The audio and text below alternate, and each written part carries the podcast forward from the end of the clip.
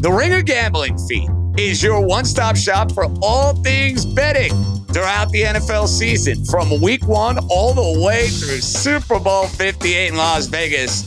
We have you covered every which way. We got our favorite futures, we got props, we'll discuss the lines, and of course, we'll throw in a few parlays. That's a given. So, whether you're a sharp or square better, we'll be breaking it down in terms hopefully everybody can understand, and we'll try to win some money along the way. So be sure to subscribe to the Ringer Gambling feed on Spotify or wherever you get your podcasts.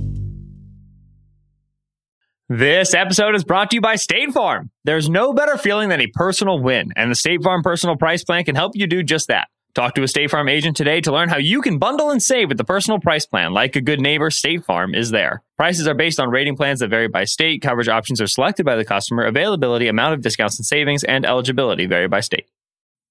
This episode is brought to you by Modelo. What does a true fan look like? It's cheering the loudest. It's never missing a game, no matter what. And for that, you deserve an ice cold reward because you are a fighter, and Modelo is your reward. Modelo, the mark of a fighter. Shop delivery or pickup options near you at ordermodelo.com. Drink responsibly. Beer imported by Crown Imports, Chicago, Illinois.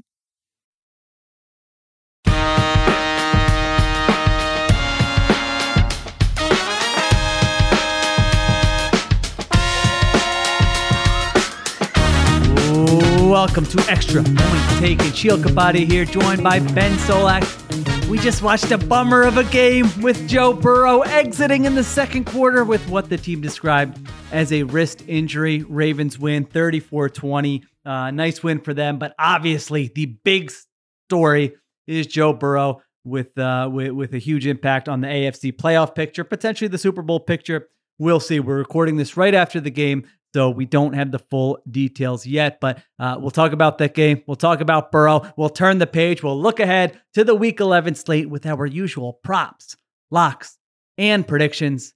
Benny Souls, was that was that you flying the drones uh, around M&T Bank Stadium the, the that Al Michaels found days, so man. humorous? The youths with their machines. Enough. For the children ruining my sporting events. Uh, no, the uh, the the multiple drone stoppages were great. They were mostly great because it meant Al Michaels had to be like, we're stopping because of a drone. and then you could tell he had like no sense of what really was going to ask for usual with Al Michaels. Uh yeah, fun fun uh fun stoppages there. I really like for 10 weeks I was whining about Thursday night football, like, oh, you want better games, whatever. And I'd forgotten about how you get late in the season and Thursday night football just becomes an injury fest.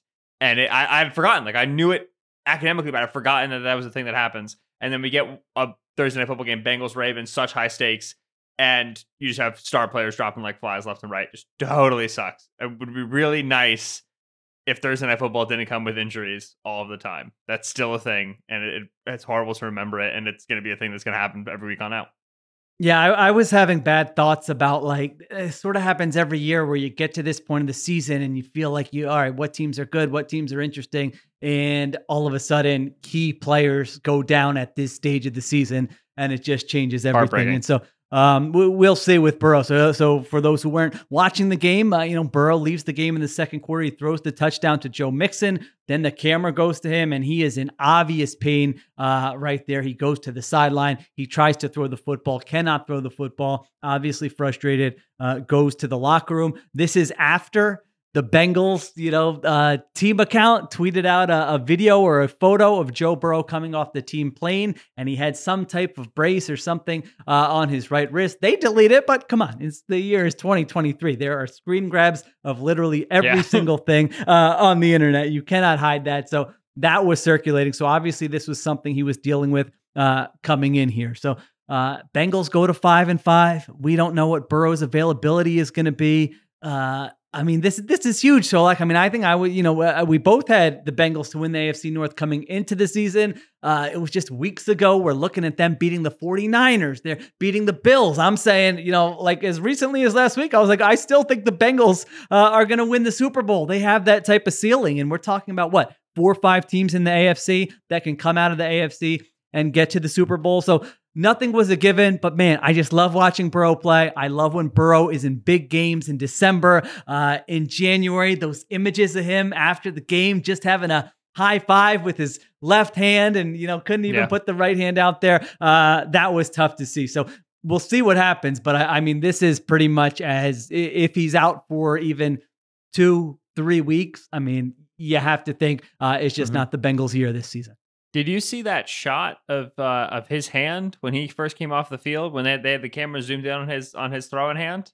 I did not. I saw people talking about it, but I did not see it. What did I mean, look like, it looked like a great. I mean, it looked we. It was too big, and the fingers were too small, and it was not Yeah. correct. And like, I, I, I, I was like, when did he get injured? Like, I missed this on Sunday. This bracing, like, this is crazy. And then you're watching him play, and like, uh, you know, three, four plays in, I'm like, all right, he's fine, cool. Like, he's clearly spinning it. We're, we're chilling. And then it re-aggravates the injury, like after the touchdown. Oh my gosh, like what will it be? What will it not be? I'm like, he probably maybe come back in. He was able to play. And then they show that shot of his hand when he came off the field. And I was like, "Oh, he's got a club hand. Like you can't do anything with this. I was I was so surprised to see that particular shot of his hand as swollen as it appeared to be. Uh, that's like that's gotta matter. I don't know how health works in the body, but I feel like that's not one that goes away.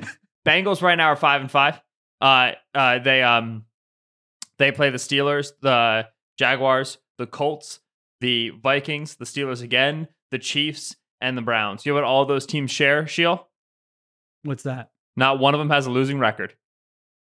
I mean, it is it's a it's a tough schedule going through, and this is why that first month of the season when they were playing Burrow when he wasn't healthy was so frustrating. Was because it was like, all right, like you he might be able to get healthy faster calf wise and feel better calf wise if you just sit him. But they they they throw him out their side of the season. They begin the season one and three. They barely eke by the Rams. They get like lambasted by the Titans. If you had if you had sat him for the first two weeks, maybe he's healthy for that Titans game. Maybe you're six and four right now, and that would matter so much more in the postseason picture. But here they are at five and five. They have a tough schedule left. I, I feel like we are approaching a Bengals list playoffs, as crazy as it is to think of. Yeah, it looks like uh, Zach Taylor. Oh my gosh, we have breaking bad injury news here. Uh, so like so uh, so Burrow, it looks like has a sprained right wrist. Zach Taylor told reporters, and then on the other side, Ravens coach John Harbaugh says Mark Andrews has a likely season-ending ankle injury. So it's on both sides here. Mark Andrews season-ending a- ankle injury, uh, according to John Harbaugh, uh, and then Joe Burrow with a sprained right wrist. That why Mark, don't we that? Mark Andrews thing sucks, man. Yeah, There, ah, that blows. yeah. I mean, they're like, all right. So let here, let's close the let, let's close the book here on the Bengals and then move on uh, to the Ravens. So sprained right wrist. We don't know what that means. How long he's going to be out. Uh, thank you to uh, Eduardo Ocampo for sending that link in there. If there if there's any other news there. We'll uh, we'll talk about it here, but yeah, I'm with you. I mean, I, I just think if if Burrow misses any time, um, they're out of the playoffs. Even if he's healthy, they face a little bit of a uphill climb. I'll never doubt them. If if he is, you know, healthy and like the wrist is okay, you don't know what version of Burrow you're getting back, even uh, if he were to come back. So uh, we'll talk about that more probably in the days ahead as we get more details. If you're a if you're a Bengals fan, uh, hang in there. It's a bummer.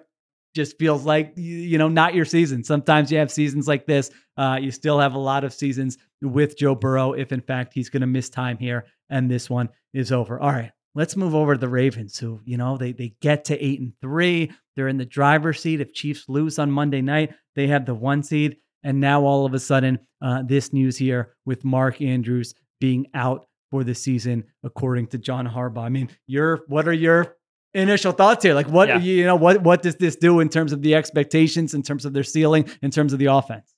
Yeah, I, I don't know if these numbers are still accurate after this game with Andrews out, but when I was looking at props and bets before this game, Andrew is the Ravens' primary target getter in the two minute drill in the red zone and on third down. He is the trust. He's the what he he is the guy that Lamar is going to be where he expects him to be and make the catch that he expects him to make. Right, like like uh they've they've done a lot of work adding these receivers. So and, many reps together. I mean, think So, of and- all the reps together those and- guys have had. It's crazy. and Lamar is a and like Lamar likes to throw out of structure. He like throws with like a little bit of weird timing. He throws with weird placement. Like he's always been like a very very creative improvisational passer. And so developing that relationship takes time. It's not plug and chug uh, where we put in these new receivers, Zay Flowers, Odell Beckham Jr. And you've seen that this year, right? Uh, and th- a lot of those receivers too, like Odell and and, and Zay, uh, Rashod Bateman as well. tend to be a little like in their routes. Like there's like they, they they tend to freelance a little bit as well.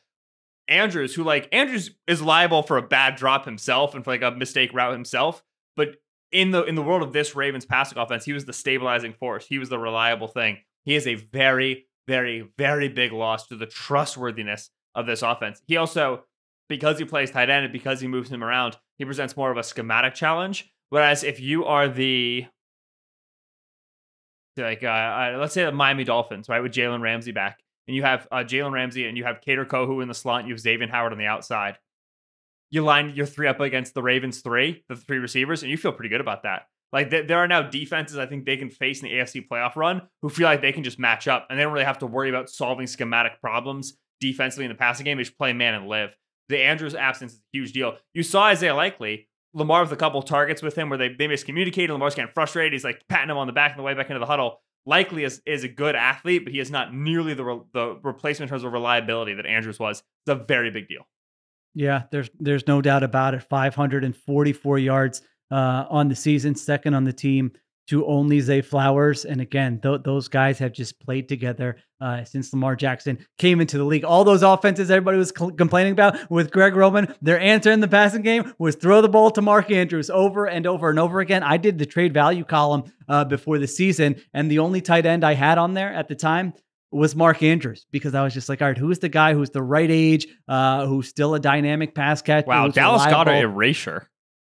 Uh, yeah, that that's right. Dallas. Well, was Dallas Goedert on there? I don't remember. Uh, the way, I know Goedert's on IR now too, man. The young tight ends, they're going. I think that might have been it. Durability issue. So uh, that is a bummer for Mark Andrews. Uh, I don't see anything yet on Odell Beckham Jr. I know he was he's been coming on. I mean, some of those slants where he starts moving after the catch now two weeks in a row. It's like, oh, this looks like old school Odell Beckham Jr. So uh, I don't see any updates on whether his injury was serious or not. But uh, now, yeah, now you're looking at an offense. Isaiah Likely steps up at tight end. Uh, Zay Flowers, Odell Beckham, Rashod Bateman, Nelson Agholor. You know, we'll we'll, we'll see what that looks like. Uh, they'll have a very good team. They can win games um, in different ways. The Ravens have that going for them, whether it's offense, defense, whether it's running the football. But that certainly is a big blow for Baltimore. Oh man, what what a yeah, this is this, this is a, a bummer. Like I was expecting we're gonna come on and talk about this classic. I was even the the first quarter is 10-7. After Burrow throws that touchdown, I'm like, oh, we're getting a good one here. Yeah.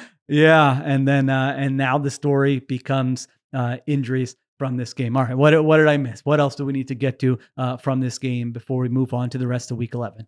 Yeah, two things I would say would be: uh, uh, firstly, I saw Nate Tice tweet this out. Uh, the Ravens now 44 sacks uh, through the first 11 weeks of the season. That ties the New Orleans Saints for the best. Uh, I think the 2000 New Orleans Saints for the best defense since 2000 in terms of sacks through 11 games. Again, the primary sack getter on this team is Kyle Van Noy. I one of the most stunning defensive achievements this year across the board is the Ravens pass rush just being like, yeah, what if I oh Jadeveon Clowney and Calvin? No, I don't worry about it. We're fine. and and being absolutely successful. It's so hard to be a really dominant defense without uh, dominant edge rushers, without dominant pass rushers, and the Ravens are absolutely that right now. So really threading a needle there. That's impressive to see. On the other side of the ball, I think it is worth uh, mentioning. You know, we did our our defensive preseason predictions, which is probably just the worst preseason prediction episode I've done in my entire career at this point.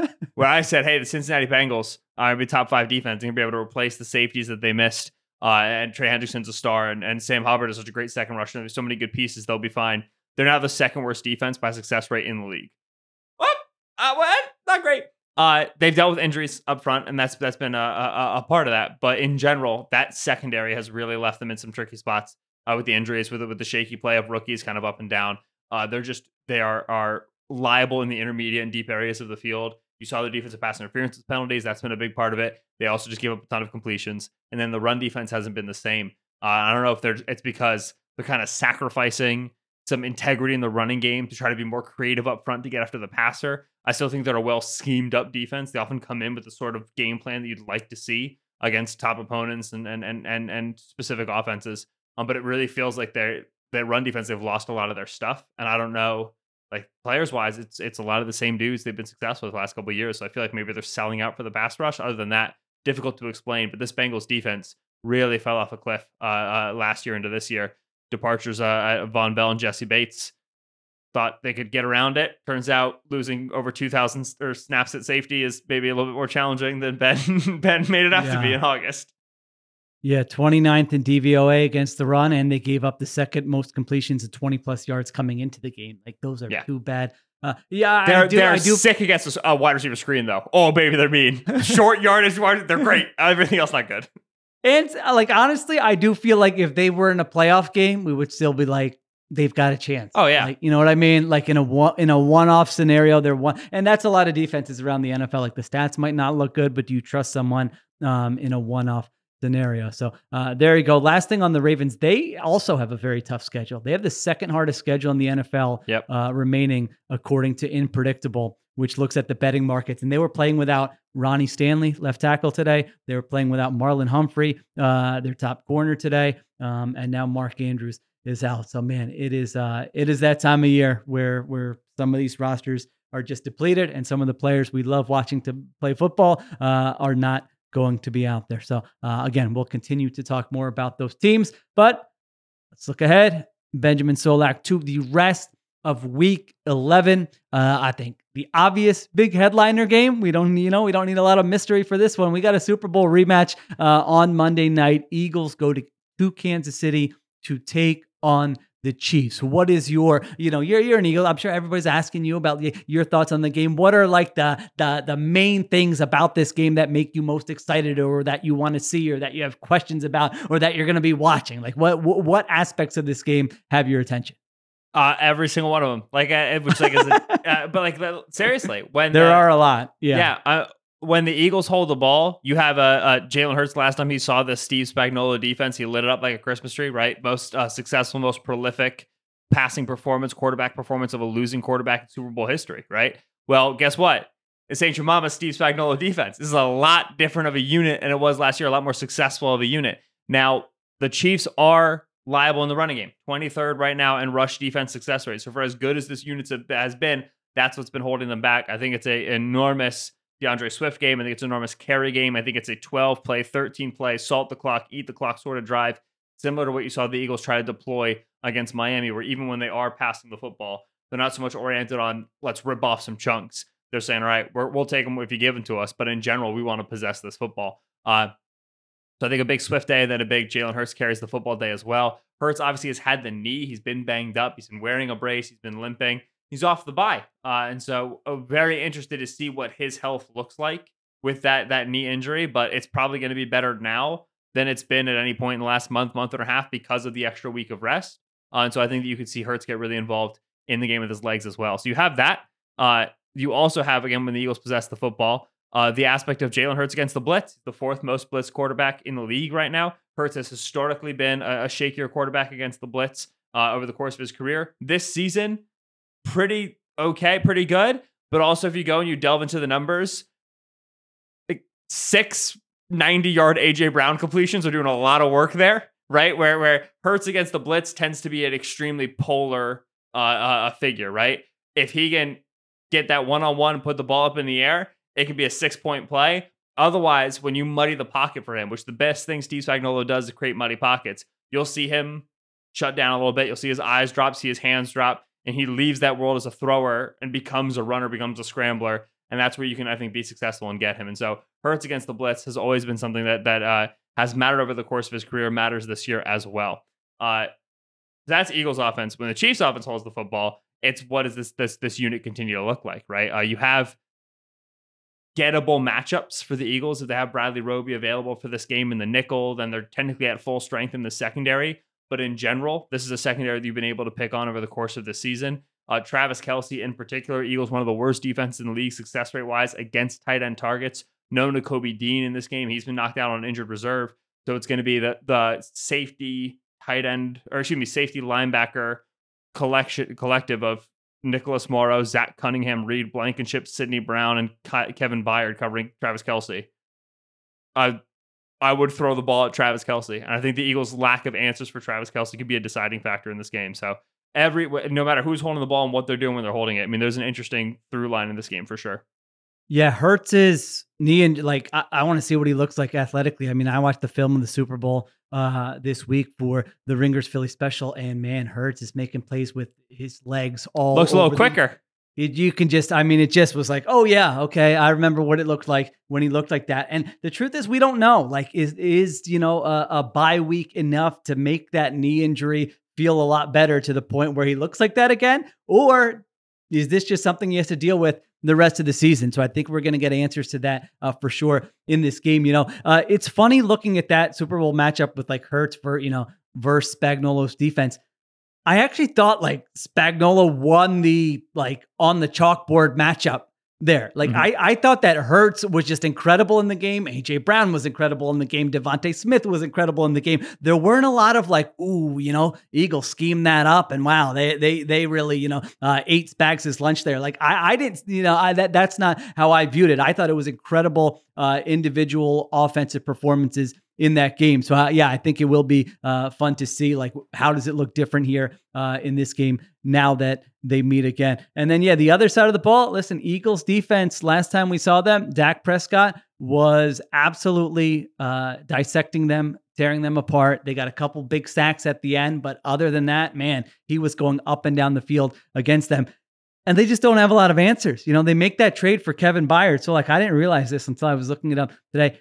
Uh, Kevin Byard has not touched a football in the air this season. Like, he doesn't have a pass breakup. He doesn't have an interception. He's played over 500 snaps uh, of defense. And if you watch that Cowboys game, man, they were sure looking to get like a Jake Ferguson on Kevin Byard uh, in Mhm. man coverage and just, you know, uh, hunting him over and over again. Now, he was in a tough spot. He joined the Eagles in the middle part. You know, he joined the Eagles via in-season trade from the Titans. He's out there playing 100 snaps right away. So that's the other thing. They're coming off a bye. What does it look like with him? He's actually, I think, a key player uh, for this Eagles defense uh, in the second half of the season. And against Kelce, like this is a game where this is the ultimate don't let that guy beat you game. And, and and I think most defenses go into playing the Chiefs now just like that. Like Rashee Rice, all right, you know, Marquez Valdes-Scantling, okay. Uh, don't let Travis Kelce be the guy who's just going to beat you Yeah. over and over and over again. Now, you could have said that when the Eagles played the Cowboys a couple weeks ago, and CeeDee Lamb had what 190 yards or something. So uh, easier for me to say than for them to execute. The Eagles regularly flaunt the rules of the "don't let that guy beat you" adage, and then also win the game. They are they're like kind of the one that's immune to it. Uh, the first prop I went to look for uh, for, uh, for further ahead in the show was Travis Kelce for the over. I, I think that that they do not have uh, uh, uh, personnel answers for Kelce, and then I also don't think they have structural answers for Kelce. Like if you if you want to double a tight end, go ahead. They're just going to hide him in the core of the formation, and they're going to screw with you in terms of like throwing wide receiver screens and and running the ball, and just like you can try to do it. It's just you're gonna you're, you're numbers wise, it's really really hard to to double someone who's in the core of the formation like Kelce will line up, and so they can try it. But uh, uh no FanDuel line posted for Travis Kelce receiving yards, and accordingly, a no Travis Kelce bet uh, for Ben later in the show. But that's that that's the player if you're the Chiefs, where if you get Kelce activated, which from what I understand, uh, Taylor Swift will be attending this game, and that's something that matters, and so he'll perform well. Uh, that it that that you get him activated, you feel like you're going to succeed on offense. Um, I'm very interested to see. Uh, we talked about Travis Kelce. I'm very interested to see what Rashee Rice looks like in this game. Uh, as we typically know, uh, rookie rookie players, especially rookie skill position players, will get a bump after the bye because there's a a internal evaluation that happens on the staff. You look back and you say, okay, where do we like our guys? Who do we like?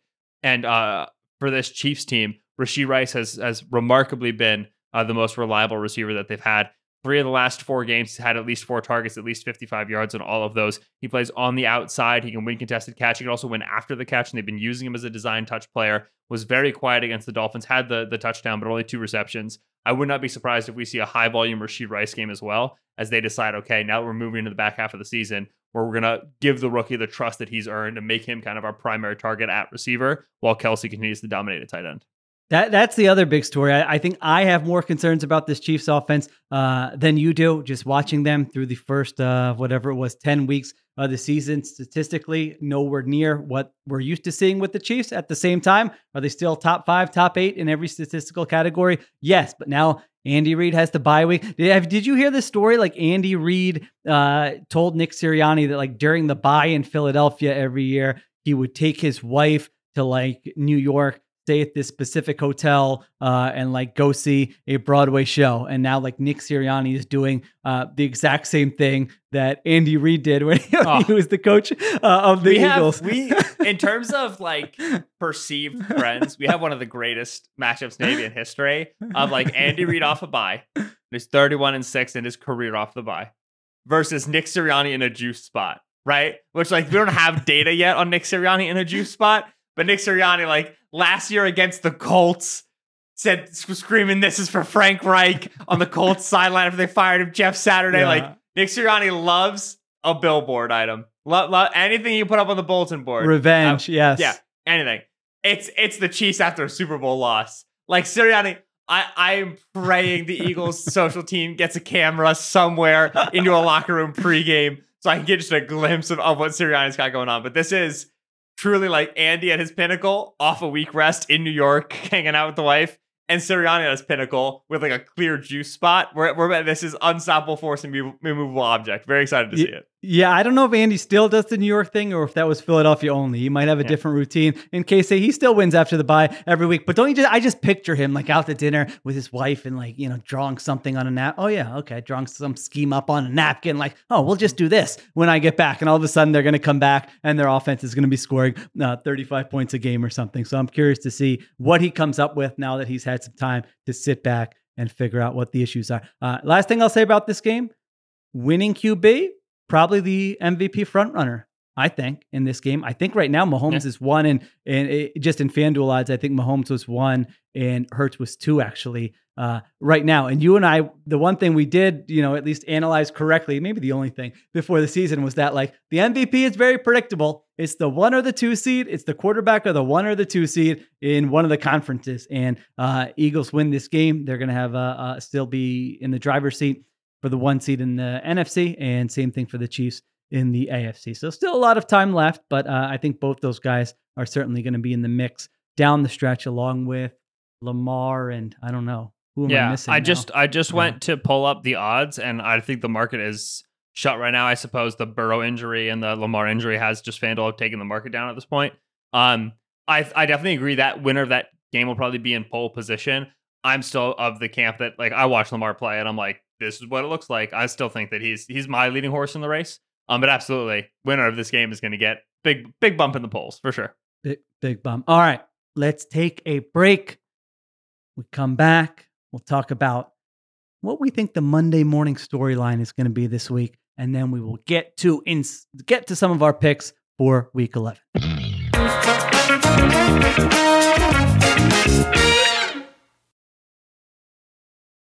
This episode is brought to you by State Farm. There's no better feeling than a personal win, and the State Farm Personal Price Plan can help you do just that. Talk to a State Farm agent today to learn how you can bundle and save with the personal price plan. Like a good neighbor, State Farm is there. Prices are based on rating plans that vary by state. Coverage options are selected by the customer. Availability, amount of discounts and savings, and eligibility vary by state. This episode is brought to you by Indeed. We're driven by the search for better. But when it comes to hiring, the best way to search for a candidate isn't to search at all. Don't search, match with Indeed. Use Indeed for scheduling, screening, and messaging so you can connect with candidates faster. And listeners of this show will get a $75 sponsored job credit to get your jobs more visibility at indeed.com slash ringer NFL. Just go to indeed.com slash ringer NFL right now and support our show by saying you heard about Indeed on this podcast. Terms and conditions apply. Need to hire? You need Indeed.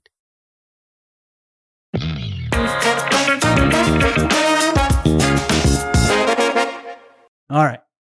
We are back on extra point taken. I feel like I feel like I need a deep breath after you know the recap of the that- just such a bummer. Such a bummer. Hopefully, who knows? We'll see. We'll see what the updates are. All right. Looking ahead. Monday morning, Benjamin Solak, what are we talking about around the NFL? What do you got? I think we're talking about uh, new OC, same problems for the Buffalo Bills. Uh, Mm. And that's because the offense wasn't the problem, man. I don't know what we're doing. Uh, Ken Dorsey's offensive coordinator of the Buffalo Bills. He What would I sound like if I got as, as excited as you in any aspect of my? I'm gonna try. I should go for you as Halloween next year and Yeah? just do a show where I'm just like very excited about stuff because I like when you get excited. I like to go to the excitement zoo. I just don't like to be excited myself. I the I have one major piece of advice, and it's just make sure you lean away from the mic when you do the gag. Otherwise, the producers get they don't like you as much. They definitely don't like me. Period. I know Cliff's on here being like every time Ben screams, I got to write it down on a notepad so I know go to lower the gain. I get it. I still think the producers also slow me down when I'm talking. Separate conversation. Ken Dorsey's fired by the, as the offensive coordinator of the, the Buffalo Bills. Uh, Sheil and I talked about this Bills team a lot. We talked about it uh, before they played the Bengals. We talked about them immediately after they played the Bengals. He and I are both of the opinion that the offense was not really an issue for this team. The problem was how many turnovers they had. Some of which is noise, right? Fumbles is always going to be a luck thing. It, the coaches want it to be a coaching thing. It tends to be a luck thing. Uh, and then interceptions, which Josh Allen has always been an aggressive thrower. He's always been a high interception thrower. Uh, this year has been uh, uh, uh, PFF Sam Monson tweeted out the highest interception number of his career since rookie season, while also the lowest turnover worthy play percentage uh, Mm. uh, uh, uh, season since rookie season. Ju- it's just Bad luck. The ones that he's throwing are getting caught by the DBs. They've been on the jugs machine. Like it's just it, it, it's been that nature to it. The problem is is that when you're Sean McDermott and your team hasn't been successful in the postseason and you moved on from your defensive coordinator to fix that unit and then you get into this season and the defense isn't fixed because of injuries and you're you're 500 you have to fire the offensive coordinators that way something might change and you might get better and you might get the, the playoffs so that way you get to keep your job number two job Sheil is to win the games the number one job keep the job. So Sean McDermott is holding down the fort as best he can. Uh, Dorsey's out. Joe Brady is in. For those who are like, Joe Brady, where do I know that name before? Uh, when Joe Burrow and the LSU Tigers went on their unbelievable historic offensive run uh, in college football, Joe Brady was that offensive coordinator. He opted to the league. Uh, he's now the quarterback's coach of the Bills, interim offensive coordinator. I think they'll do a couple different things, creative things. I think that they'll have a good time. They're playing the Jets this weekend, and so I don't think that their offensive performance will be incredible because the Jets defense is just going to kind of hold things down. So long as they avoid the three interception performance they got from Allen in week one, I think they'll play well enough to score enough points and win and beat uh, Zach Wilson. But I don't think we're going to watch this Bills team drop 40 on the Jets, win by 20, and look like the juggernaut they once did. I think they're going to look like roughly the same team, a team with defensive liabilities because of injuries and volatile offensive performance because of their turnover prone nature. And so, different OC, same result. Yeah, we did that show Monday night, right? And then he got, Yeah. and then, and then, I mean, I, I didn't even think it was in the realm of possibilities, but because just, I, I mean, you look at that game on Monday night, it's like a ball goes through Gabe Davis's hands. You know, there was, there was another one. It's like some of that stuff is just not. I don't know. That's not on the coordinator. It's like It- your Ken Dorsey defense. called the drop play from the booth, and you can never call the drop play. It's a very bad play to call. That's my my knowledge here. My tip to you. And then you're, you know, as, as you called McDermott out for uh, during that show. I mean, you're going zero blitz. Uh, The second time in a row, the first time was good. Second time, that was bad. And you're getting a uh, pass interference, and then you're not getting the right people on the field for the field goal uh, at the end. Like, like if you have 11 people on field goal there at the end and they miss the field goal, Ken Dorsey's still the offensive coordinator. Think of how stupid that is. Yes. Think Welcome of how to the National stupid that Football is. League, baby. Welcome to the NFL. The little stuff like that, but it's true. That's absolutely true. They win that game, miss field goal. They spin it into well, you know, we did what it took to win. We got yeah, yeah whatever. Uh, and we're having a totally different conversation here. So um, that's a good one. Uh, certainly, I, I'm with you. Like. I don't know. I'm just tired of being hurt by the Bills. I feel like I've come on here, you know, since the start of this show last season, and just been like, no, no, Bills are good. No, no, trust me, Bills are going to be okay. No, no, don't worry about the Bills. Don't. Now I'm just like, all right, I need to like wash my hands of it. You know, if, if the Jets just like put them out of their misery this week, that's fine with me, uh, because they just have all the signs of a and I do think the one thing we got right on Monday is they lack a steady hand. You know, they, they it, it doesn't feel stable. Players only meeting, firing the OC, uh, fired the d- defensive coordinator after last season. Like, wait, what? You know, Stefon Diggs is answering his brother's tweeting, and so he's answering questions about that. It's like, what is happening with this team? Is there anyone who could just be like, everyone? Take a deep breath. We're good. We still have a chance here. It doesn't feel like that. And Sean McDermott is a very intense, serious coach. Like he's done a, you know, for the most part, they've won a lot of games. Uh, certainly more games than than coaches had won there in a while in Buffalo. Um, but man, at this point, maybe after hearing that message over and over again, uh, it just feels like um, you know they're in a tough spot emotionally. All right, my Monday morning storyline kind of jumps off that. I think we're going to be talking about how how wide open this AFC wildcard race is. I mean, uh, the events of the last two weeks here. You got the Bills falling apart. You have the Deshaun Watson injury. Now you have the Joe Burrow injury. Uh, we're going to have one seven win wildcard team.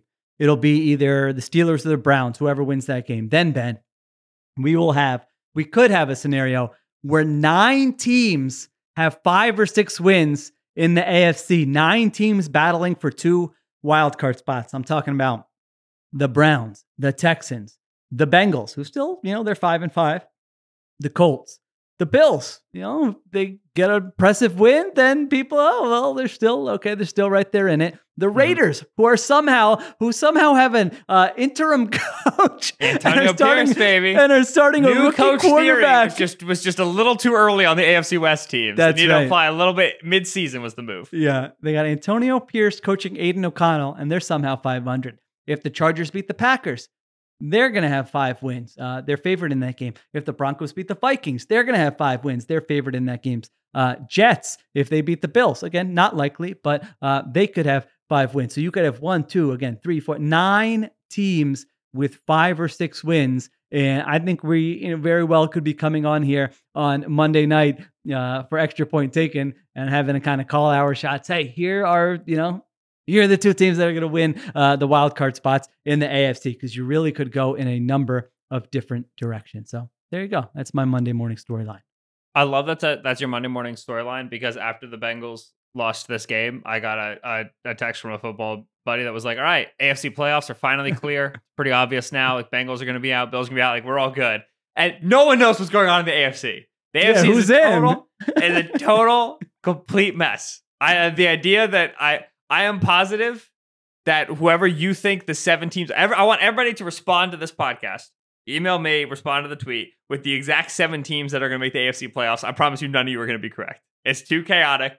Nobody knows. The Dorian Thompson Robinson Browns are going to make it. The Antonio Pierce Raiders are going to make it. The Broncos are going to make. So it's going to be weird. Nobody knows. It's a mess, and I love it. Broncos aren't dead yet, huh? All right, uh, you know, uh, I do. Your your Texans one is looking very uh, very attractive. Yep. to me. Listen, the, the Texans getting in. If there.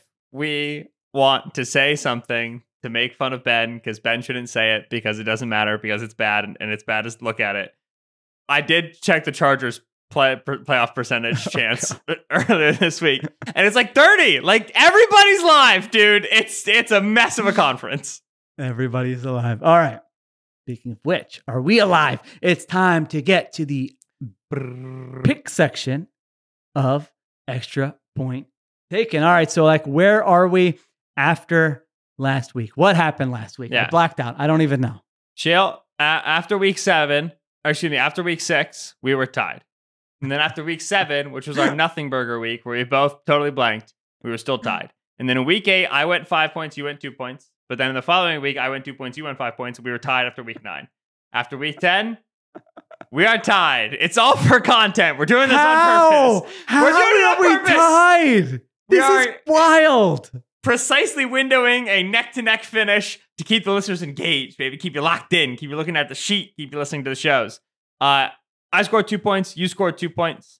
Uh, I had two of my locks of the week hit. That was the 49ers on the road against the Jags and the Vikings at home against the Saints.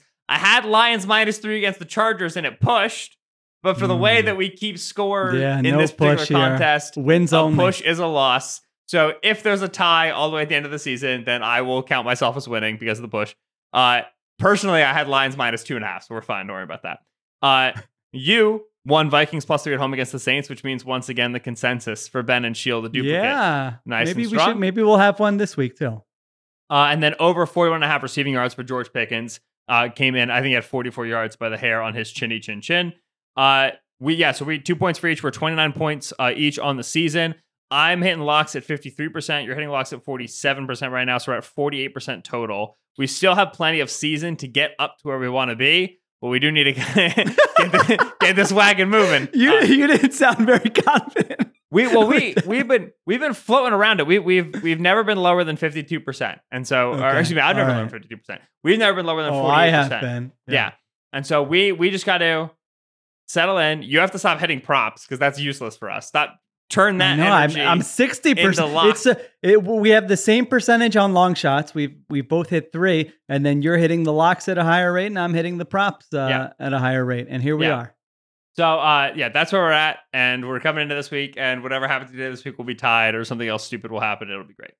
I can't believe we're tied after 10. What are the odds of that? I mean, Yeah, very, it? very low. All right. All right. So, for those of you who are new to the contest, we each choose a uh, prop of the week, and we ha- and then we have three locks of the week, which are just picks against the spread. Each of those are worth one point, and then we have a long shot. Now, people were getting at us saying, "Don't call it a long shot because it's only plus 150." Should we change the name to like you know they Well- were saying they were they were saying maybe you should change the rules and get two point. I'm like, we can't change the rules in the middle of the thing. Should we call just call Yeah. it the money ball pick of the week? How are I you? don't- You like, look like you're about to fire name, it I back at people. What if somebody Yeah. misses this episode and then they come in That's next true. week and just things are All called right. differently?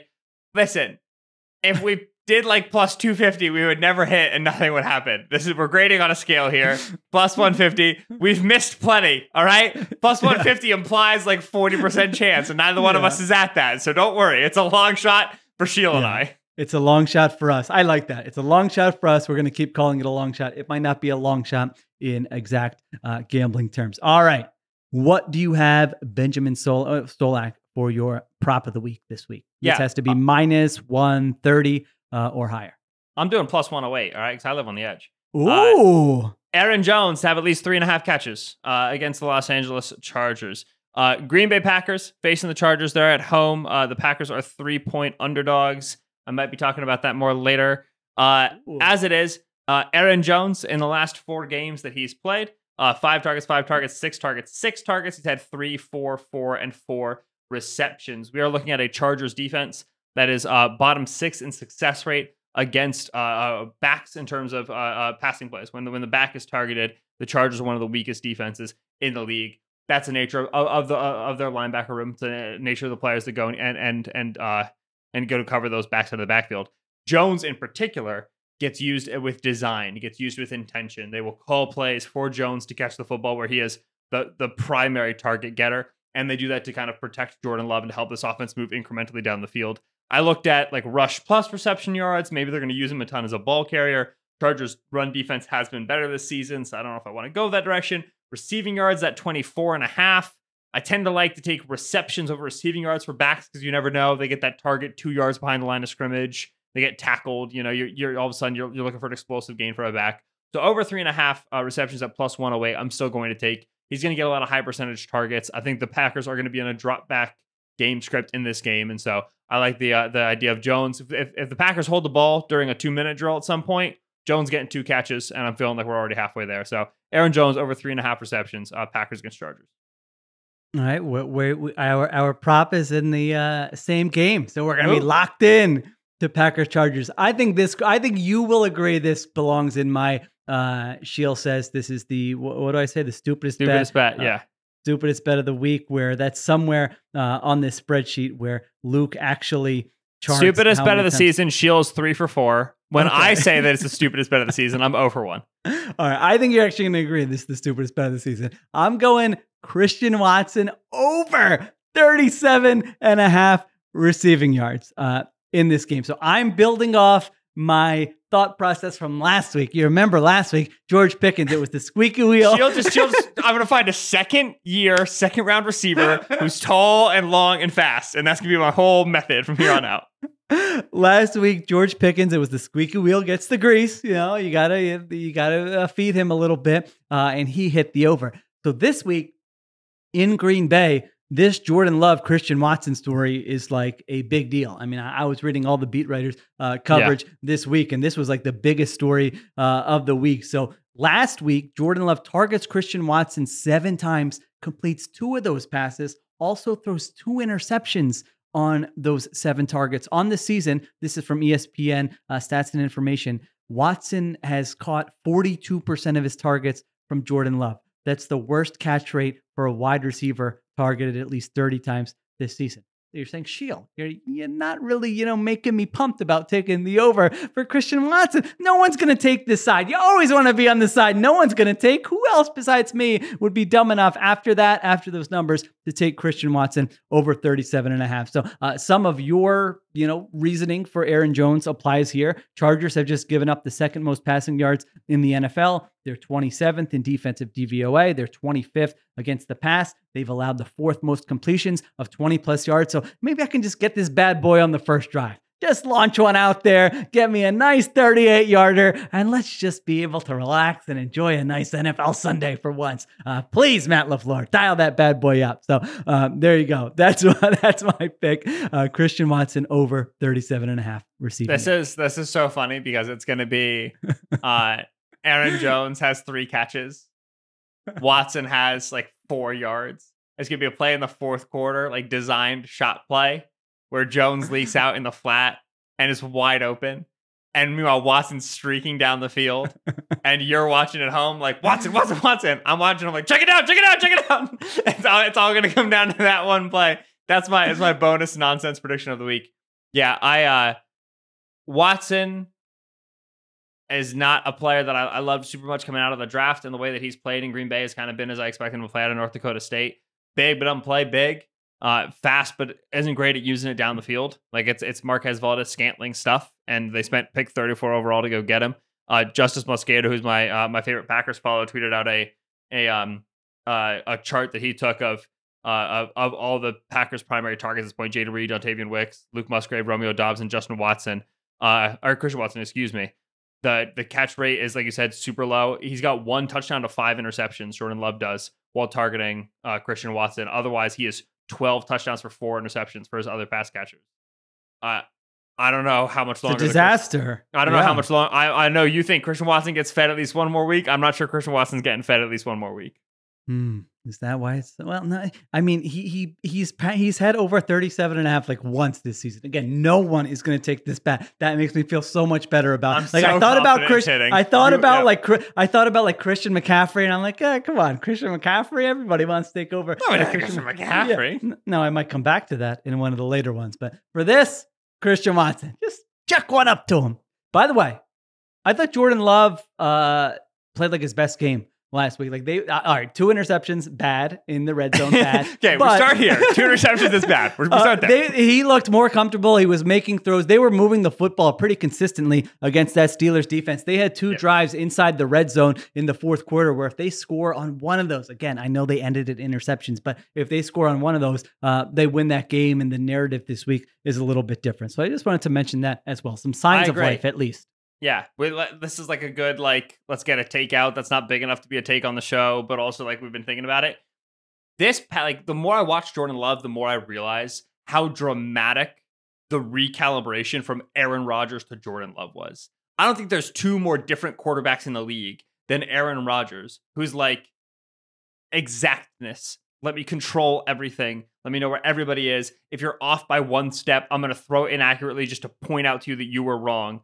to Jordan Love, who's just like, you want to see me throw this ball 40 yards across my body? Like, Jordan Love really, I didn't understand until I see enough games and some games with downfield throws and underneath throws and just like, you know, different defenses.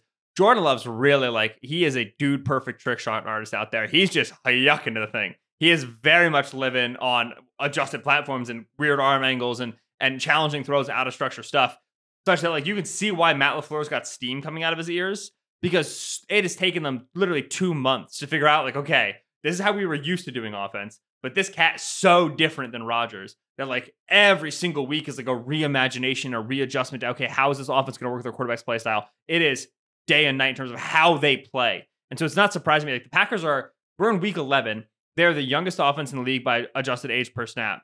Uh, they are still figuring stuff out. Like they, they are still at the stage of like, I wonder if we do this. We're that far into the season, but that's how much of a difference it's been from last year to this year.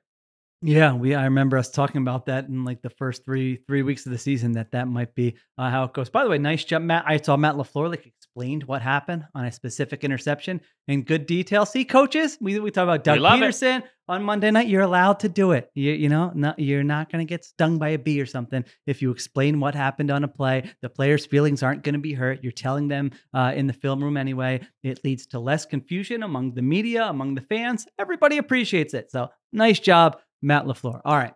Long shot of the week.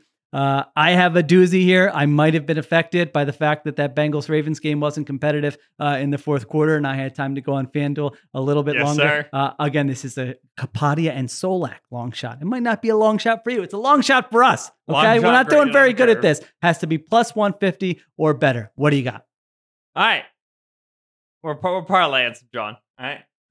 Dolphins money line, minus 820. Whatever. We're getting that one in there. Uh, Dolphins are playing the Raiders this week. Dallas money line, minus 670. Playing the Panthers this week. All of that to get the Steelers money line from plus 100 to plus 154 total. Steelers win, Dolphins win, Cowboys win. All of that together is plus 154 total. The Steelers are currently dogs to the Browns. I think Wild. that's wrong. Here's But why I maybe not that's- wild. I don't know. Listen, I I'm not going to sit here and explain to you why the Steelers win games because that can't be done. I'm just going to say that they do. As you know, the sun rises in the east and sets in the west, so the Steelers end up with more points than the other team when the clock hits zero. They get Dorian Thompson Robinson this week, who I understand that. Uh, oh, the last time he started, he kind of got thrown in there. He didn't know he was going to start, and this is going to be better. I, I I watched a lot of DTR at UCLA. I watched DTR in the league. I don't think that he can manage uh, uh, the offense the way they need him to. I don't think he can avoid the mistakes they need him to. I think he's going to be very liable for sacks against the Steelers pass rush with the, the offensive tackle situation as dire as it is in Cleveland. I don't think Cleveland can successfully chug the ball away in the ground game as they did when they had Nick Chubb. Uh, you're not seeing that level of consistency from Jerome Ford and from Kareem Hunt. I think it's going to be a real tough day for the Browns moving the football. And so Steelers plus one and a half will be showing up for me later in this pod. Um, but for uh, long shot of the week, I do have Steelers, Cowboys, and Dolphins all to win at plus one. I am not allowed to touch the Steelers in any of my any any locks of the week for the rest of the season, so I will not. The be. one guy, the one guy in all of, of sports media who is too, too too trusting in the Steelers and is getting burned for it. Incredible. I picked them to make the playoffs. and They make the playoffs. Actually, Great. it's not true. You're not the only guy. They'll have them to be first seed in the AFC. And honestly, at this rate, they're gonna be. You're gonna be 14 and three with like a minus 2,000 yard differential. The home field advantage first round bye. I was I was in on the Steelers' future week to week. Uh, I have no idea what's happening there. That game just scares me. I'm looking at it like, wait, they're they're like you said, they're underdogs. The a rookie quarter. If it was a rookie quarter, if they had their tackles, if they had Nick Chubb, like I could probably Yeah. talk myself into it. I'm like, wait a minute, they're banged up on the offensive line. They don't have Chubb. How? I, don't know. They'll probably do something. Who Have knows? you? uh Do you know what the total is for that game off the top of your head? No, let me guess. Is it? It's got to be under. Is it like 39 and a half? Take a whole touchdown away, and you'd be right. What? it's 32 and a half. oh my god. It's Iowa Northwestern total. All right, we are in dire straits. I was gonna say 36, and then I'm like, is that too low? 32 no, and, 32 a half. and a half. Oh my gosh. All right. At first I thought we might have similar uh ones here. So okay, so here's what I did. I I I teased earlier how the Christian McCaffrey one would be too much of a square pick. But you know what? For a long shot, I'm gonna get it in there. So I've got Christian McCaffrey over 66 and a half rushing yards as the first leg of this bad boy. There will be two more legs, but uh, the 49ers play the Tampa Bay Buccaneers. Last year, these two teams played. Christian McCaffrey had 14 carries for 119 yards. It's not a bad it's not a bad run defense, but last week we saw what McCaffrey did to the Jaguars, who were a good run defense uh, coming in, and he still had 95 yards against them. So I thought about just making it a straight, what's the number I need to get to to get to plus 150 for McCaffrey, and it was like 90 yards. And then it ended up being like plus 200 or something. So I'm like, well, Right. don't do that, Sheil. You don't need to like, you know, cheat yourself there. So uh, instead, I'm doing over 66 and a half rushing yards. Then we're going to the same two games Solak went to. Well, we're doing a little alternate spread because I need to get them down a little. We're taking Dolphins minus two and a half versus the Raiders. They don't have to cover that 12 and a half, just cover a two and a half, Mike McDaniel. And then Cowboys cover one and a half at Carolina. That's it. So we think those. We, you and I both go into those two games to just get the number where we want it to Listen. be. It's very if Cowboys fans and Dolphins fans are listening to this, like, oh God, no. if if you are listening to this, go right now to FanDuel and parlay Panthers money line with Raiders money line, and you know treat yourself to a nice holiday bonus here because that is definitely bound to happen. So there you go. Christian McCaffrey over 66 and a half rushing yards. Dolphins alternate. This is, I mean, this is true de- uh, uh, degenerate behavior here. Dolphins alternate spread minus two and a half versus the Raiders. Cowboys alternate spread minus one and a half at Carolina. Those three things add up to plus 151. Qualifies for the long shot of the week. There you I'm so proud Uh, of you that you I like if, if we we're You did back- this to me. Yeah, you we're gonna go did this to me. Sheil's long shots of the week. He was starting out with like instead of Bengals minus three and a half. No, I'll Bengals tell you exactly. Six and a half. No, it wasn't even that. Week one, you know what it was? What? Ra- Rams money line. That's it. That was the bet, and it hit. By the way, says plus 150. Perfect. Now it's like, okay, so three legs, adjusted lines. I'm I'm so proud of you. I I'm uh, like a father to his son. It's beautiful. oh my gosh, this is not good. All right, nonsense prediction of the week before we get to our locks. What do you got? Uh, Panthers offensive play caller will change at halftime. Why not? I'm so done with this. Uh, so for those who didn't follow it, uh, Panthers head coach Frank Reich was the uh, the the play caller for the team entering the season. His offensive coordinator was Thomas Brown, who's not a guy that he worked with. He he, came off of the Rams coaching staff, coach running backs, coach tight ends. But he's kind of like a new voice in the building, right? Well, you know, you've all been watching. The Panthers were terrible. So first six weeks of the season, not going super great. Frank Reich gives up play calling. Always great to give up play calling in October, right? That's the sign of a healthy team. And uh, gave it to uh, Thomas Brown. Uh, they come out of the bye week, win against the the Texans, the playoff bound Texans, 15 or 16 to 15 or 15 to 12, whatever it was. Oh, incredible. Like uh, here, offense is solved. And then the last couple of weeks, turns out the offense still looks pretty rough. Uh, and so uh, earlier this week, Frank Reich was asked, play calling situation, what's it going to be? And he said, we're still evaluating. You know, we don't know. We had kind of a long week, played the Bears on Thursday night. We might make a change. And then earlier today, as we're recording on Thursday, revealed I will be taking play calling back. So Thomas Brown got three weeks to try play calling, and now Frank Reich's going to do it again. Sure. I mean, like, again, number one job is to keep the job. You're trying to do what you can to show offensive improvement to maybe keep the Panthers co- uh, coaching staff in place for next season. I think we're all kind of dancing around the real reason why the Panthers offense isn't so good. The quarterback, but this is what you can't really change the fact that this is your guy and and you have the the guys around him that you do and you need to improve the roster absolutely. This is really the only thing you can change midseason, so they're making these changes. I would not be surprised if at all, because like Frank Reich talked about evaluating the process and whatever, that we get to the end of the game against the Cowboys. They got beat 43 to 9. And he's up at the podium being like, well, actually, we did a collaborative play calling where I called first and second down and Thomas Brown called third down. And then when we got into third and 12 plus, Parks Frazier, the passing game coordinator, like it's gonna be some sort of nonsense, you know, three headset, red zone, magical division of labor, whatever, hullabaloo. The the Panthers play caller situation to me is is a sign of a coaching staff that knows they're a little bit dead in the water, um, and an offense that has absolutely no direction. You know this. Uh, this isn't good. We're we're on the same page for too many things. I Oh, yeah? Also, I have a Panthers one as well. Like having Man, both have a. We're not gonna we're not touching like half the games on this slate. That's wild.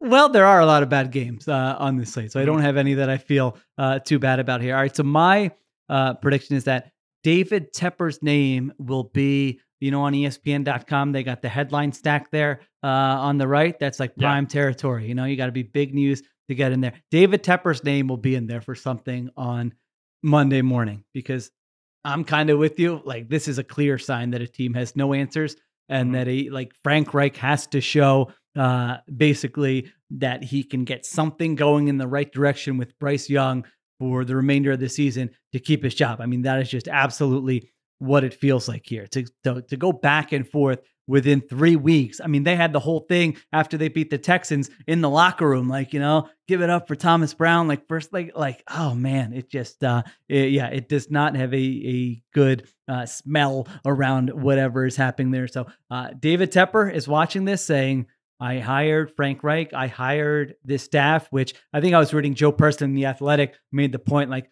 a very well compensated staff. He threw in there, which I you know, like that's interesting. Rich guys don't like to just be you know throwing their money around I for mean, teams Jake that are just been chucking money at cats since the day he, he Yeah. bought the Panthers. Man, it's something. and they can't and they can't do anything. Uh, so he's watching Bryce Young look like this. He's watching C.J. Stroud look like that. He's watching the supporting cast. Uh, it's all piling up, and so I don't know what the headline's going to be. It could be, you know, Reich has long closed door meeting. Tepper holds long closed door meeting with Reich after embarrassing loss to Cowboys. It could be, uh, you know, Tepper is uh, says he'll evaluate everything. You know, after big. Lo- it, c- I don't know. It could. It could be. I wouldn't even be surprised if this was like a Sunday morning. You know, Jay Glazer coming out said David Tepper has already started. You know, vetting potential replacements for Frank Reich. It just feels like the way uh, it's going to go. I mean, this game, Panthers Cowboys. Are we going to have a bigger talent disparity just in terms of like the players on the field I, all season long? they're gonna get like it the idea that like this is a critical performance for the offensive coaching staff and it's against the Cowboys defense is just laughable. The They have no best, chance. The best six players on the field when the Panthers offense lines up against the Cowboys defense will be Dallas Cowboys players. Yeah. I- Uh, what are you gonna do, man? I mean, like, there's only so much scheming gets you. You know, this is gonna drive me nuts because last year the Broncos should have fired Nate Hackett and let Ejiro Evero coach the team, and they didn't. And then he finally left, and Jerry Rosburg got the job. And then this year, Ejiro Evero's the DC of the Panthers, and they're gonna go. They're gonna fire Frank Reich, and like you know, Deuce Staley is gonna do it. Which like Deuce would be great. Like, I love Deuce, like his assistant head coach. He's the running backs coach right now. Deuce has been assistant head coach for like seven different teams at this point. He deserves a shot to be like on the interim mic for a while. But I'm just gonna be screaming like, just somebody let Ejiro Evero coach a team. I think he might be a genius, and I don't think they're gonna let him do it. It's gonna drive me crazy. Ejiro, I, whoever Ejiro's agent is, hit me up. We gotta have a chat. I want to do more for you. I want to get this guy in the headset. He should be the interim. Where can he go? Where will, where might there be? Maybe he'll maybe he'll go to Baltimore next year. Oh. Mike Macdonald. Oh, Who knows? Mike Macdonald, head Yeah. coach of the Los Angeles Chargers. Ejiro Evero, DC the Ravens. Oh, all right. Uh, listen, say we have a lot of takes to get off the rest of the way. Do not coming. wait. Do not waste them in like that, like the one hour mark uh, here. All right, let's take one more break. We'll come back with our locks of the week.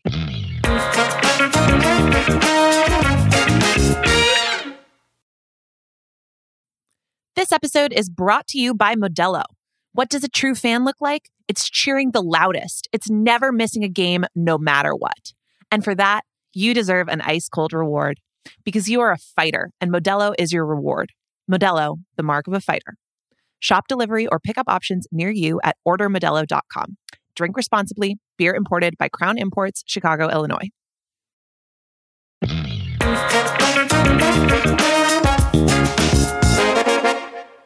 All right, we are back with our locks of the week. All right, uh, Benny Soul. So I've got, let's see, I've got two that I'm definitely going with, and then I've got two that I'm picking between for my third one. So we'll see how this goes. I've been struggling. I'm a volume shooter, as I've Yeah. told you. All right, what do you got for your first one? Yeah, I like this slate a lot. I have a, I have more on on spreads this week than I typically do. The t- uh, there's two that I'm for sure I'm I'm, I'm taking this week uh, for for our, our contest. One is Steelers plus one and a half. Like I said, I like them to straight up win that game. I think that the Dorian Thompson Robinson disadvantage is a big one. I don't think the Browns. I'm assuming you have the Steelers, by the way. I, I don't have No? it, but I, you have you taken the Steelers in this contest because it it is not fun when Kenny when that offense has the football and you have the Steelers. Uh, in the listen, I haven't, I'm just telling you that. I don't need to be invested in the Steelers in this contest for me to say it's not fun and not have a good time. Let's see. Uh, in terms of Steelers bets, I've taken them on the road against the Raiders and they've covered.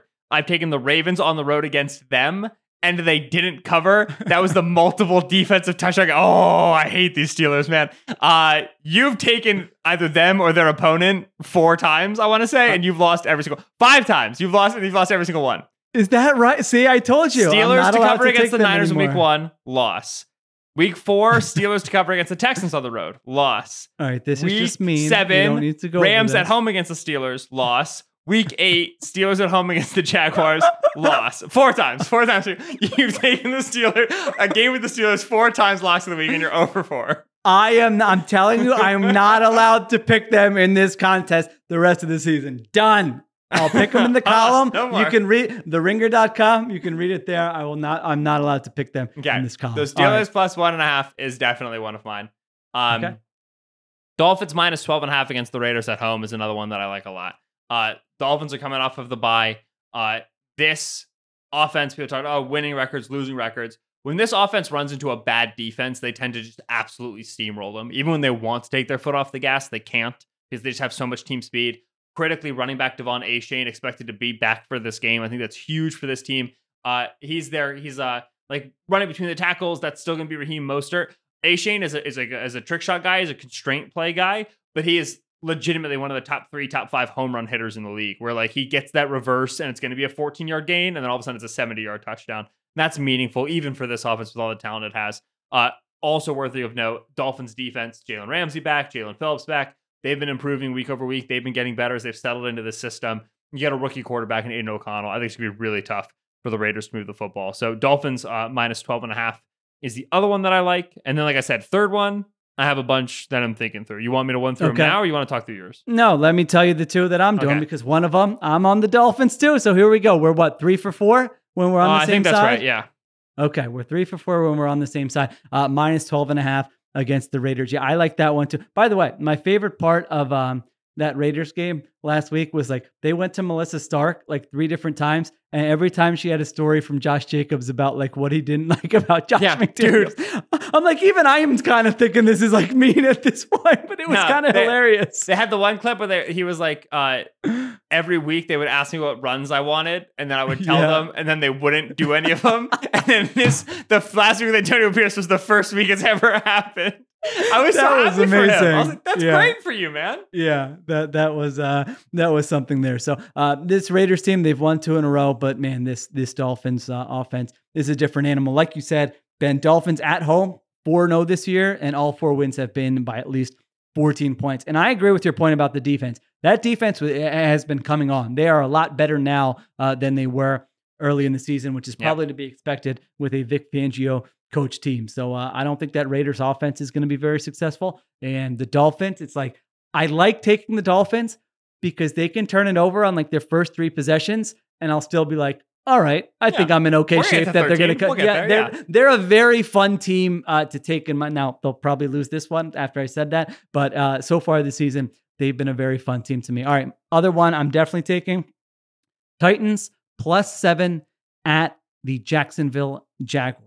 We have Yeah. spent a lot of time talking about the Jackson. I just listen. Maybe the Jaguars get it together and they blow them out of the water. I could see that, but I haven't seen enough from this Jaguars team to uh, trust them to cover seven at home uh, against this Titans team. I mean, I gave the stat out uh, earlier this week that Trevor Lawrence, the pressures are turning into sacks at a very high rate compared to previous years. They've turned the football over in opponent's territory more than any other team in the NFL. The offense, there are schematic issues that you laid out uh, well on that Monday show. And then defensively, I think we're both in the same boat going into like the numbers are really good on the Jaguars defense. Do you trust the Jaguars defense? Because I don't. Uh, and I'm still in that boat. So um, I know the Titans offense didn't look good last week against the Bucks, but uh, we'll see what it looks like this week against Jacksonville. I just feel like it's a big number. It's a division game. Mike Vrabel as an underdog. I like being on that side. So I've got Titans plus seven uh, as my other guaranteed lock.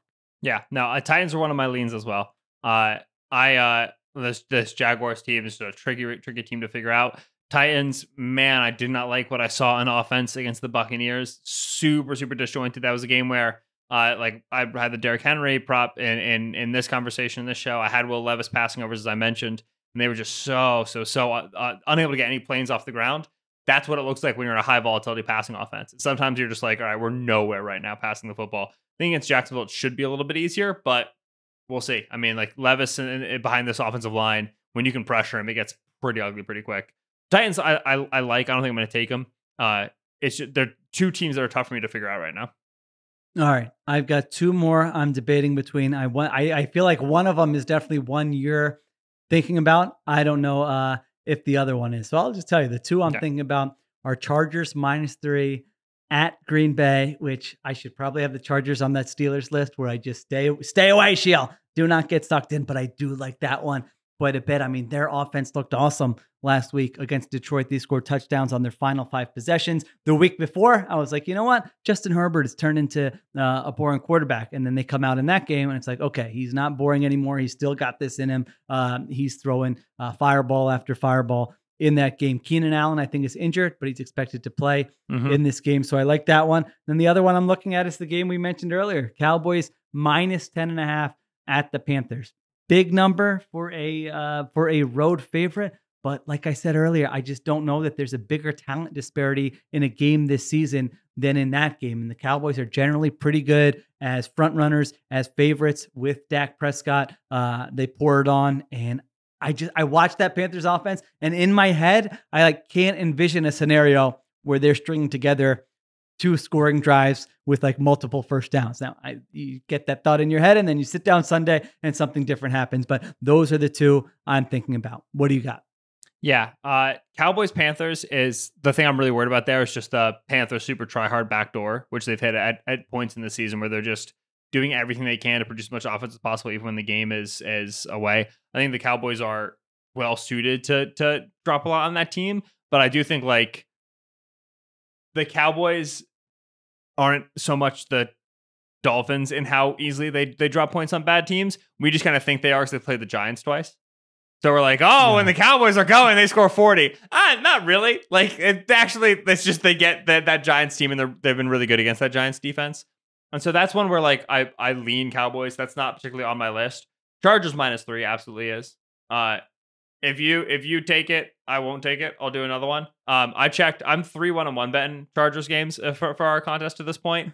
This is such a great Chargers spot because uh, they want to establish the run and uh, have attempted to do so, and they've tried to be a balanced team. And they've generally been really bad running the football. But when you face a Joe Barry defense, you're automatically good at running the football. And when you run the football well for this Chargers team, you don't have to be behind the sticks, and Herbert doesn't have to protect, and he can just shoot shoot from the pocket. I mean, like Herbert, this Herbert season is it, it's so good. Like he's he's throwing the ball so well, even with the wide receiver injuries. It feels like they're going to put a ton of points on the Packers. So Chargers minus three is a is a look for me for sure.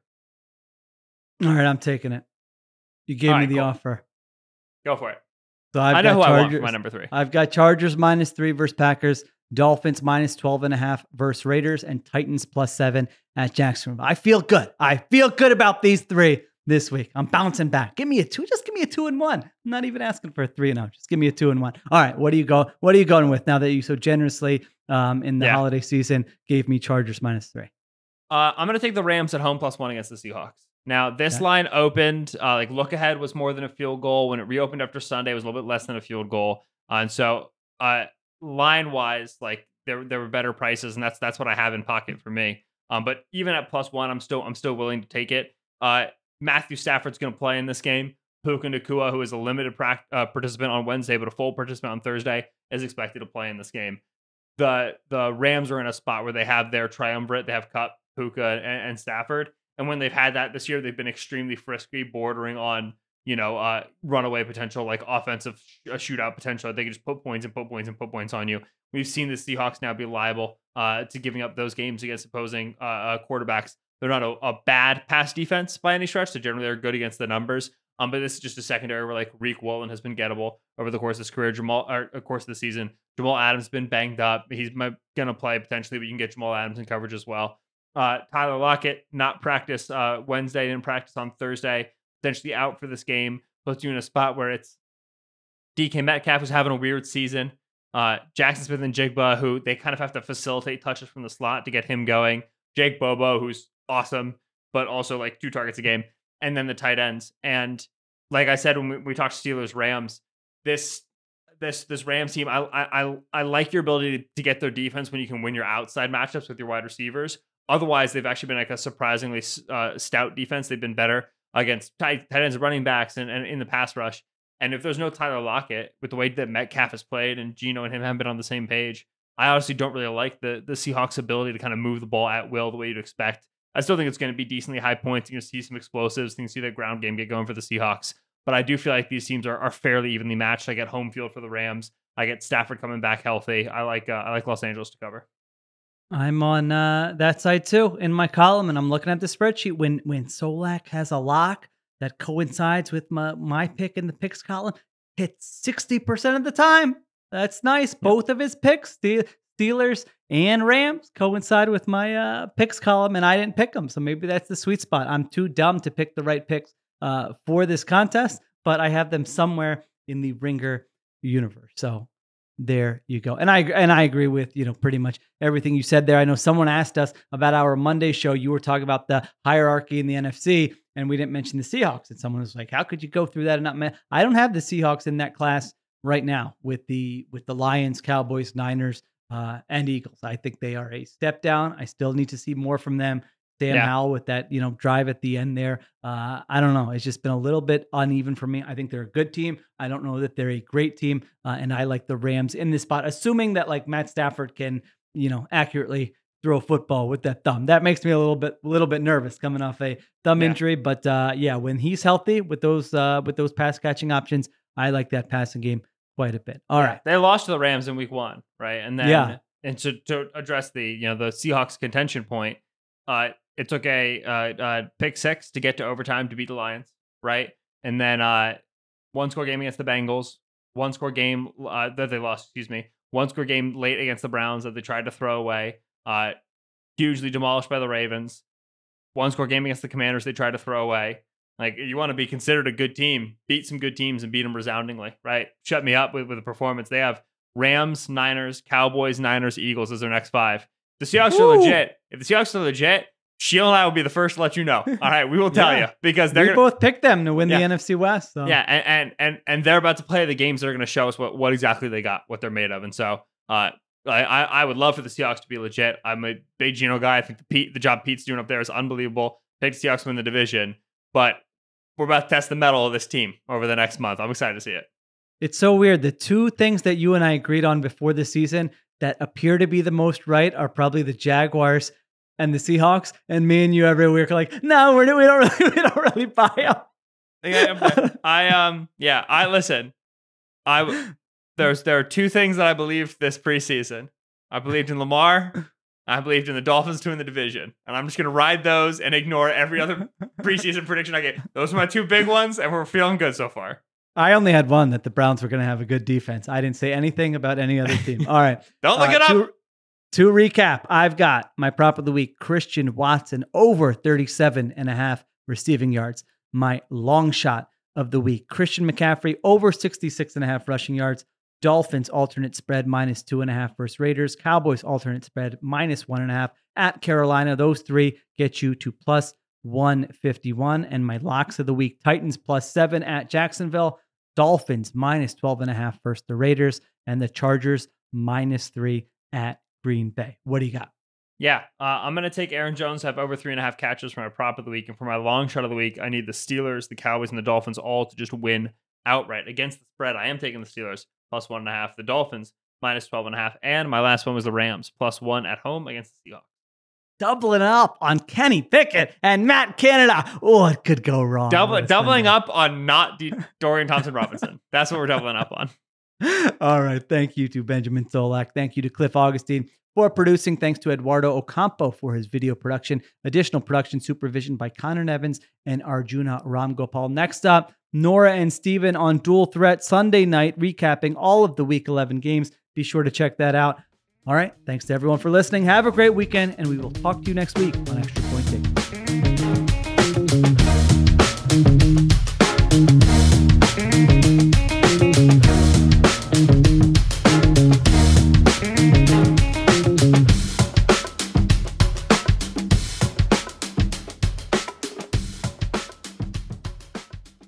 Must be 21 plus and present in select states. FanDuel is offering online sports wagering in Kansas under an agreement with Kansas Star Casino LLC. Gambling problem? Call 1-800-GAMBLER or visit FanDuel.com slash RG in Colorado, Iowa, Kentucky, Michigan, New Jersey, Ohio, Pennsylvania, Illinois, Tennessee, and Virginia. Call 1-800-NEXT-STEP or text NEXT STEP to 53342 in Arizona, 1-888-789-7777 or visit ccpg.org slash chat in Connecticut. 1 800 9 with it in Indiana, 1 800 522 4700, or visit ksgamblinghelp.com in Kansas, 1 877 770 STOP in Louisiana. Visit mdgamblinghelp.org in Maryland. Visit 1 800 gambler.net in West Virginia, or call 1 800 522 4700 in Wyoming. Hope is here. Visit gamblinghelplinema.org or call 800 327 5050 for 24 7 support in Massachusetts or call 1 877 8 HOPE NY or text HOPE NY in New York. This episode is brought to you by Hotels.com. When I went on my last holiday to Cape Town, it was amazing. My friends were there, the weather was phenomenal, and most importantly, the food was fantastic.